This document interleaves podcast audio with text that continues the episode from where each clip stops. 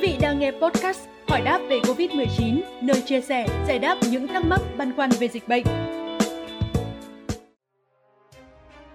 Thưa quý vị và các bạn, Hội chứng hậu COVID-19 là tình trạng bệnh nhân mắc COVID-19 sau khi khỏi bệnh, nhưng các triệu chứng của bệnh vẫn kéo dài hoặc xuất hiện thêm các vấn đề sức khỏe mới.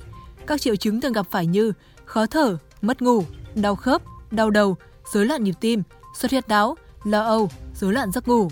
Hội chứng hậu COVID-19 có thể xảy ra ở bất kỳ ai, không chỉ ở bệnh nhân bị bệnh nặng nhập viện hay người lớn tuổi có bệnh lý nền, mà còn gặp ở những người trẻ tuổi, khỏe mạnh và mắc các bệnh nhẹ. Các kết quả nghiên cứu cho thấy có 33 đến 76% bệnh nhân F0 có thể gặp các triệu chứng hậu COVID-19 ít nhất 6 tháng sau đợt bệnh cấp tính. 20% người bệnh phải tái nhập viện, 80% người bệnh phải theo dõi tại các cơ sở chăm sóc sức khỏe ban đầu trong vòng 2 tháng sau khi xuất viện.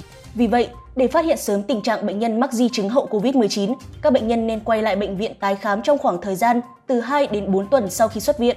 Họ cần phải làm các xét nghiệm như chụp X-quang, CT phổi để đánh giá tổn thương của phổi, điện tim, siêu âm tim, bụng, mạch máu để đánh giá chức năng của tim và mạch máu, xét nghiệm chỉ số men gan và chỉ số creatinine để đánh giá mức độ tổn thương của gan và thận. Họ cũng cần thực hiện các xét nghiệm để kiểm tra tình trạng tăng đông, giúp chẩn đoán và phòng ngừa các biến chứng liên quan đến đông máu.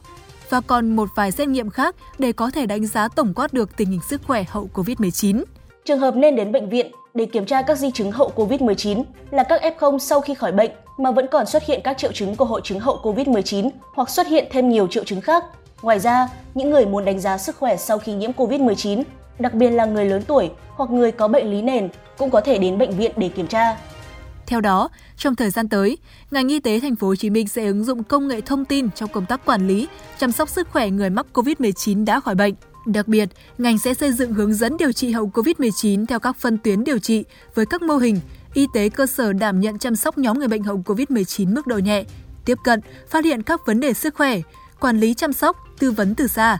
Đồng thời, các lực lượng y tế cũng sẽ kết hợp điều trị bằng phương pháp thực dưỡng, phương pháp điều trị không dùng thuốc, kết hợp y học hiện đại và y học cổ truyền. Thông tin vừa rồi đã khép lại chương trình ngày hôm nay. Xin chào và hẹn gặp lại.